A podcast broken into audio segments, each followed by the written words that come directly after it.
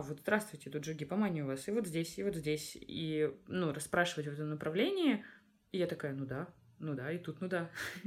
И как бы... И вот это ощущение, когда тебе ставят верный диагноз, э, вот этого освобождения, и Фух, ну наконец-то это... Наконец-то. Да. А ведь вся проблема это именно попасть в гипомании к врачу, чтобы тебя один и тот же психиатр отсмотрел. Да. А в гипомании ты не хочешь к врачу, тебе кажется, что ты излечился. Да. Ура, это нормальная жизнь, у меня все хорошо.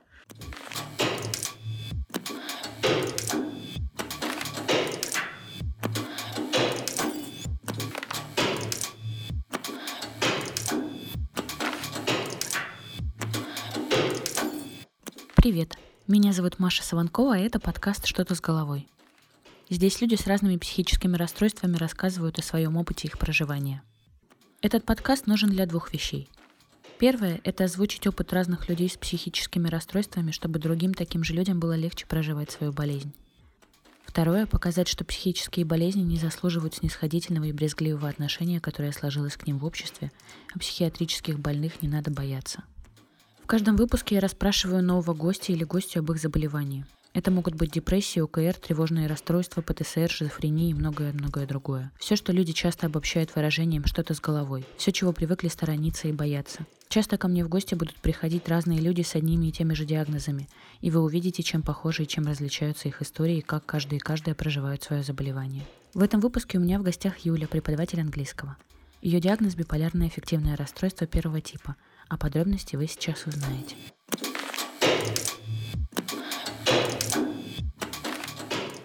Привет, Юля. Привет. А, расскажи, пожалуйста, как твое заболевание обнаружилось, как тебе поставили диагноз, как все это проходило? Вообще смотри, в принципе, с подросткового возраста у меня всегда были перепады настроения, и в целом я всегда ощущала себя либо на высоте, либо где-то в полном упадке. Но до 19 лет это полностью не диагностировалось, потому что я не видела в этом смысла. Мне казалось, что это простые подростковые перепады настроения. Но в 19 лет меня бросил человек, которого я любила больше всей своей жизни. Я была в него влюблена очень долгое время. И это послужило триггером. Мне было безумно плохо. Были первые приступы психоза, панические атаки практически каждый день. И я решила, что пора обратиться за помощью. На следующий день меня госпитализировали, и я провела в больнице примерно два месяца. Капельницы, уколы, таблетки и прочие радости жизни нашей психбольницы. Это было в Москве? Нет, это Северодвинск, Архангельская область. И как там больница, если не секрет? На самом деле, я тебе так скажу, это была замечательная больница. Практически как санаторий, поскольку относились ко мне просто превосходно. Всегда следили, чтобы я ела, пила, поскольку у меня в анамнезе еще анорексия, поэтому за мной было немножечко другое наблюдение. Естественно, у нас отбирали бритвы, естественно, отбирали украшения, даже лифчики, но это, в принципе, не мешало мне абсолютно никак. Свои меры предосторожности, я это прекрасно понимаю. Это было в 19 лет. Как с тех пор развивалось заболевание? Как ты с ним жила, и были ли проблемы, ну, то есть вот тебе поставили диагноз, а, выписали терапию, и одна и та же терапия на протяжении какого-то времени, или были какие-то проблемы с этим? Были проблемы. Мне выписали антидепрессанты, поскольку поставили большое депрессивное расстройство, и я считаю, это был абсолютно неверный диагноз, поскольку по одному эпизоду они не могли сразу диагностировать бар, и, соответственно, пришлось выкручиваться как можем. Я пила антидепрессанты, мне становилось все хуже и хуже, у меня началась раздражительность, агрессивность. Меня постепенно перекидывало в такую дисфорическую манию. Я начала пить, использовать вещества, и все пошло хуже и хуже. Я гораздо хуже училась, и дошло до того, что я все-таки отчислилась из университета. А в какой временной период это все укладывалось примерно? С 19 до 21 года. То есть вот примерно три года, можно сказать, вышло. А как тебе поставили верный диагноз? Сначала я пошла к другому врачу, к психотерапевту. Мне поставили органическое поражение головного мозга, что тоже было крайне неверно, хоть у меня и за спиной где-то 5 сотрясений мозга, где-то так. Провели все обследования, не смогли ничего диагностически так выявить. Поставили органическое поражение головного мозга, выписали, опять же, неверную терапию. Я плюнула, решила пойти к другому врачу. И уже там, когда я рассказала весь свой анамнез, когда рассказала, что со мной происходило, как я импульсивно тратила деньги, какое у меня было рискованное поведение, уже, в принципе, врач подумала и решила, что, скорее всего, это бар. И таким образом мы все-таки добились нужного диагноза спустя три с лишним года. Сколько времени назад это было? Это было год назад. И как теперь, ну вот этот, за этот год, как э, тебе с новой терапией и насколько долго ты к ней при, приживалась? Во-первых, это чувство сплошного облегчения, когда ты наконец знаешь, что вот, я знаю, что со мной не так, наконец-то, ура. О, да, я тебя понимаю. Да, терапию мне подобрали практически сразу идеально. У меня самая классическая схема лечения, у многих она вызывает кучу побочек, но опять-таки у меня никаких побочек не было. Мне пришлось поменять только одно лекарство за все это время, поскольку я была сонная, ничего не соображала, и в итоге мы его просто вычеркнули, заменили на более классический нейролептик. Угу. А в остальном все хорошо. Ой, это замечательно. А за весь этот период, а, как в итоге он повлиял на твои социальные связи, на работу, на взаимоотношения с родителями, с близкими людьми? А как изменилась твоя жизнь из-за заболевания? Моя жизнь радикально поменялась с тех пор, как мне поставили диагноз и подобрали терапию. Я наконец-то начала общаться. Я нашла постоянную работу. Да, я работаю из дома, но все же я наконец-то работаю тем, кем я всегда хотела быть. А если брать э, период вот с 19 лет, когда еще не поставили диагноз, и когда ты, э, случилась манифестация заболевания, как это отразилось на твоей жизни?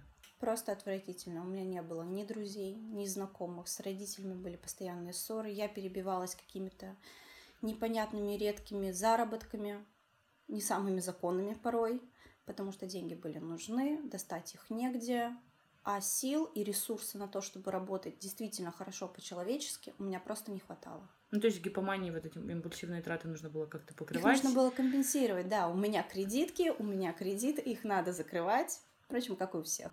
И ты в этот момент э, говорила людям с, с людьми о том, э, что с тобой творится, что э, тебе поставили, например, депрессию, э, что у тебя бывают вот такие приступы, или старалась э, скрывать это? Я пыталась скрывать, потому что мне казалось, что со мной что-то не так.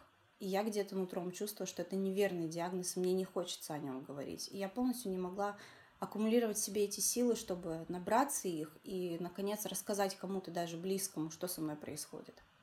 А как с родителями, вообще как родители относились а, ко всему тому, что с тобой происходит? В тот период мы практически не общались. Абсолютно. Мы созванивались примерно раз в месяц. Я жила в другом городе.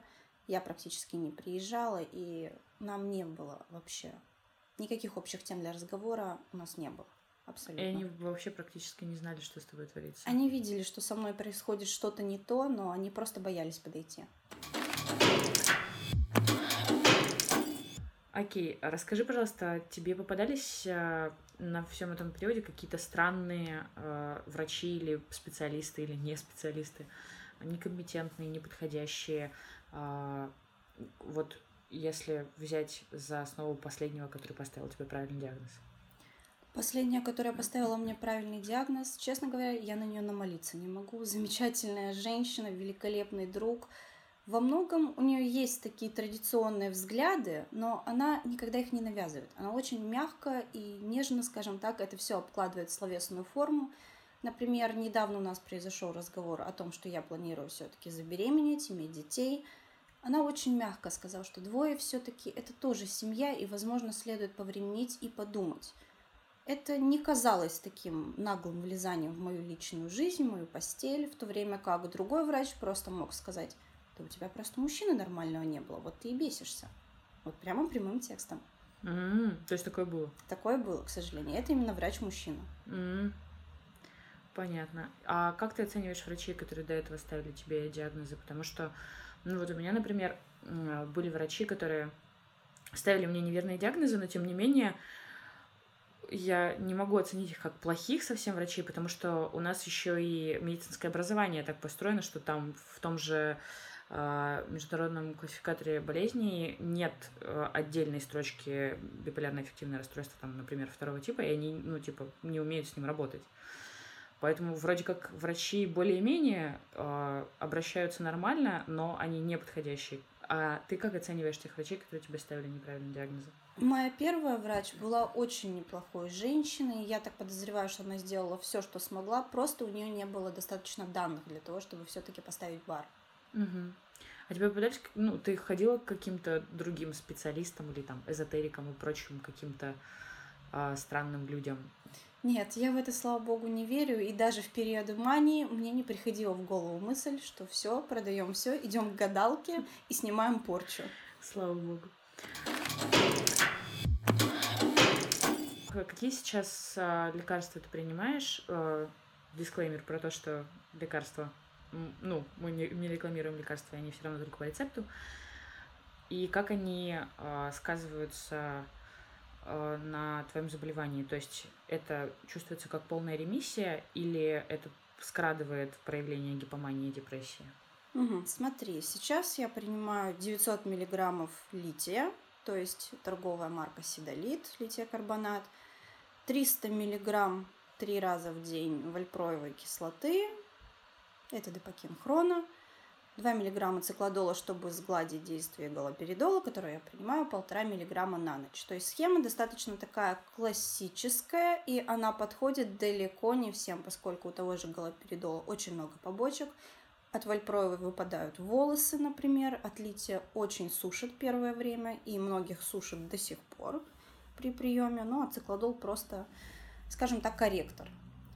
Мне, в принципе, схема нравится. Я не скажу, что выводит в полную медикаментозную ремиссию, но все подъемы и падения оно очень сгладывает. То есть у меня, например, достаточно неплохое настроение по жизни. Я не скажу, что я на полном пике высоты, забираюсь на Эверест, радуюсь жизни каждый день, потому что если случаются неудачи, я расстраиваюсь. Мне наступили на ногу в автобусе, да, я буду немножко злиться. Ну, как любой нормальный как человек. Как любой нормальный человек. То есть, наконец-то я испытываю нормальные человеческие эмоции. Да. Не, о боже, я нашла на улице 100 рублей, все, о, мы кутим. Нет, вот таких э, изгибов уже больше нет. Угу, я поняла. Скажи, как э, тебе кажется корректным поддерживать людей с ментальными заболеваниями, э, в принципе, любого типа, а, как поддерживали и тебя, а, и как тебе казалось, ну, попытки поддержки были не очень, какие были норм, какие тебе действительно помогали? Для меня очень важно, чтобы человек показал, что он хоть немножко, хоть на капельку, но разбирается в том, что со мной происходит. Очень важно было бы, если бы человек действительно залез в литературу специальную, или бы почитал просто интернет, да хоть те же психоактивные паблики. Это было бы для меня очень приятно. Опять же, очень важно показать, что ты ценишь человека как личность и отделяешь его от его диагноза, поскольку наш диагноз это не мы сами. Да, он во многом действует на нашу жизнь, он определяет некоторые аспекты нашей личности, но это не мы сами. И это очень важно понимать. Если бы человек мне это прямо в лицо сказал, я была бы очень счастлива. Поддержка, понимание, сочувствие – это все действительно необходимо. То есть, если ты видишь, что человек в депрессивной фазе сидит, плачет, даже если ты просто обнимешь, погладишь по волосам, скажешь, все, зайка, все будет хорошо, ты все справишься, ты сможешь это преодолеть, когда-нибудь на твоем лице снова будет улыбка. Это уже просто замечательно. Иногда правильно сказанное вовремя слово может действительно спасти жизнь. И во многом мне очень нравится, что мой партнер поступает именно так. Он никогда мне не говорит, да ладно тебе, ну что ты плачешь, ну ничего же не случилось. Нет, наоборот, вытрет слезы, скажет, тебе подать полоточек, тебе принести чай. А давай мы, может, пледиком тебя накроем, посмотрим фильм, и тебе станет легче. То есть такие банальные где-то, может быть, и вещи, но они приносят счастье рано или поздно. Не обесценивает, не отрицает твои эмоции. Нет, не отрицает. Минимум. Опять же, он врач, пусть и не того профиля, но более или менее понимает. Угу. А скажи, э, как у тебя на протяжении всего этого времени складывалось с учебой и работой? Э, и в тот период, когда тебе э, еще поставили, ставили неверный диагноз, и когда поставили уже правильный, как это развивалось, и ну вот все эти перепады как влияли на это? Изначально я проучилась три курса на одной кафедре, и параллельно получала второе высшее образование. Из-за болезни я не смогла долго это вытягивать. У меня появились стройки, для меня это просто что-то невообразимое. Я не могу себе дозволить тройки. Я дикий перфекционист, к сожалению. Это моя проблема. Я отчислилась, поступила во второй раз. Сейчас, получается, я перешла на третий курс. Я полная отличница, спасибо терапии. Я наконец-то могу соображать как нормальный человек. Не будем говорить как нормальный, но, опять же, полностью мыслительные процессы восстановлены. Как более-менее здоровый да, как человек. более-менее здоровый человек, да, то есть память, внимание, концентрация у меня уже, можно сказать, приближена к норме. Вторую вышку я тоже собираюсь продолжать заканчивать.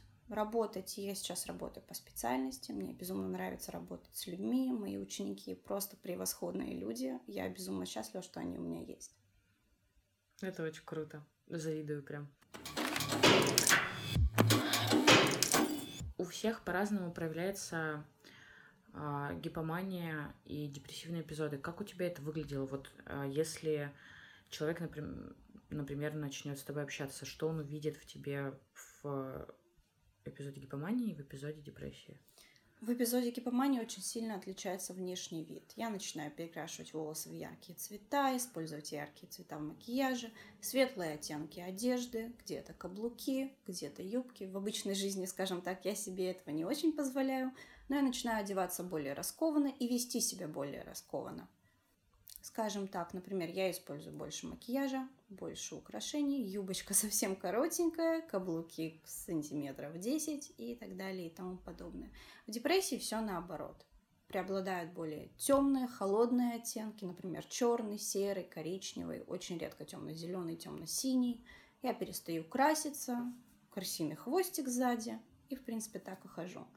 То есть разница очевидна хоть она и кажется банальной, но так вот и проявляется. А что самое безумное ты делала в э, эпизодах гипомании? Самое безумное? Ну, например, однажды я просто зашла, купила билеты, уехала к лучшей подруге отдыхать, несмотря на то, что на следующий день мне нужно было на работу, на следующий день мне нужно было на учебу. Я просто послала всех куда подальше и уехала на неделю. Откуда куда? Из Архангельска в Москву. Вот примерно Окей. так и путешествовала. Это, это случайно не был твой переезд в Москву? Нет. Потому что я так, например, в Москву переехала. Ну, почти что. Мне кажется, я так когда-нибудь и перееду. Вполне может быть. А как ты вообще, в принципе, в Москве сейчас? Э, ты какими судьбами? Я на отдыхе. У меня отпуск, я решила приехать к лучшей подруге походить, пошопиться, посмотреть на культуру. Уже места. в здоровом состоянии. Уже в здоровом состоянии, и это абсолютно другое ощущение от города. А абсолютно. чем, кстати, отличается? Мне очень нравится ритм жизни. И здесь он кажется здоровым, потому что в депрессии он на меня давит, безумно давит. Мне кажется, что слишком много людей, что все на меня смотрят как будто они шепчутся за моей спиной и хотят мне только зла. Сейчас мне безумно нравится смотреть на всех. Все такие разные, все спешат по своим делам. И я пытаюсь понять, кто и куда и зачем бежит. Удивительное ощущение того, что, ну, типа, я понимаю каждое слово, которое ты говоришь, вот что про ту сторону, что про другую. Я прям вспоминаю эти ощущения про каждое проявление. Это очень странно. Хотя у нас разные типы биполярки. Да, скажем так, у меня более остро выражено да. Ну, я рада, что у меня хотя бы второй тип, хотя из-за этого мне 7 лет не могли поставить верный диагноз и ставили рекуррентную депрессию, которая мало чем отличается от э, биполярки для врачей почему-то. Хотя там есть самое главное отличие, нет гипомании. Ну, то есть почему-то только один пока что психиатр, ну, не один, но как бы первый психиатр за 7 лет, э, она смогла увидеть что а вот здравствуйте, тут же гипомания у вас, и вот здесь, и вот здесь, и, ну, расспрашивать в этом направлении, и я такая, ну да, ну да, и тут, ну да, и как бы, и вот это ощущение, когда тебе ставят верный диагноз, э, вот этого освобождения, и Фух, ну наконец-то это... Наконец-то. Да. А ведь вся проблема это именно попасть в гипоманию к врачу, чтобы тебя один и тот же психиатр отсмотрел. Да. А в гипомании ты не хочешь к врачу, тебе кажется, что ты излечился. Да. Ура, это нормальная жизнь, у меня все хорошо. Я помню буквально то утро, когда я к врачу пошла, у меня такое ощущение, что у меня буквально в то утро гипомания началась, ну вот этот период. Я просто шла такая окрыленная по городу, музыку, такая все хорошо просто. Еще подумала, а че я к психиатру иду? А зачем? У меня же все хорошо уже. Ну, раз пошла, ну что, можно и зайти.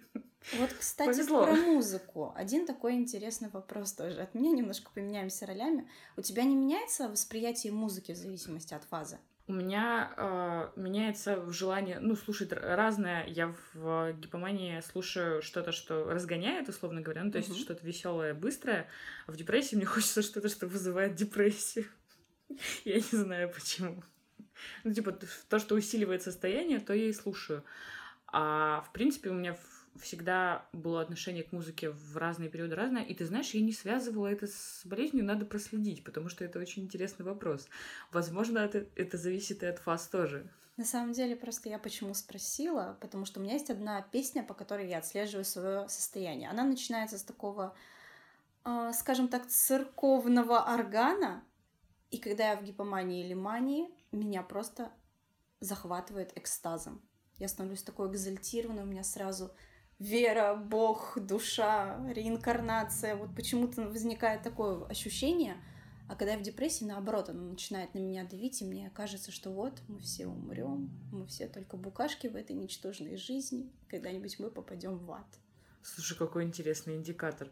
А, нужно будет спросить потом. А, в общем, если этот выпуск э, вы встретите там, где можно писать комментарии, напишите в комментариях, а, а, если у вас есть это заболевание, есть ли у вас какие-то индикаторы э, состояний. Ну вот, если у вас похожие заболевания.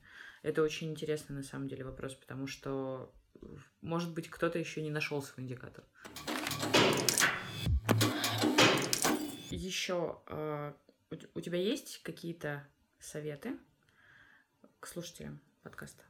Да, прежде всего обратиться к врачу. Я, конечно, делаю тут восклицательный знак, что мой опыт преимущественно позитивный, он может не распространяться на всех, но хотелось бы отметить, что если я в своем маленьком городе, минуточку, сколько там у нас тысяч человек? Меньше 200 тысяч человек, город у Белого моря, я умудрилась найти замечательного врача, который распознал состояние, помог подобрать терапию и, в принципе, поддерживает и ведет меня сейчас по жизни. Я думаю, у вас все-таки получится найти того, кто будет вам близок по духу и кто поможет обязательно справиться с проблемой и наладить качество жизни. Ну, и в принципе, в этом ничего страшного нет, со своей стороны скажу, потому что если вы обратитесь к врачу, и он вам скажет, что с вами все в порядке, ну так и хорошо же. Ну, вы, вы по крайней мере, проверили. Почему все боятся обращаться к психиатрам, ну, что их назовут психами?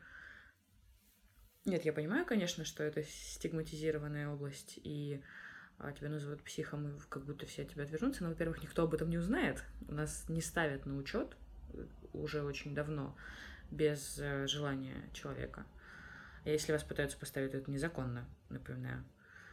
Поэтому, если вы не хотите, то никто и не узнает, а вам, по крайней мере, станет лучше от того, что вы начнете подбирать правильную терапию. Вот примерно так это работает. Спасибо большое. что Тебе пришла. спасибо, что пригласила. Было очень приятно пообщаться. Очень круто. Спасибо, что послушали этот выпуск. Как обычно, призываю делиться информацией о психологических группах поддержки и самопомощи на страницах подкаста, ВКонтакте, Фейсбуке и вообще везде, где вы его увидите. Я постараюсь сводить эти сообщения в единый список, который будет несложно найти. А чтобы подкаст не затерялся, оставляйте отзывы, ставьте лайки, подписывайтесь. Важны все ваши комментарии и реакции. Спасибо.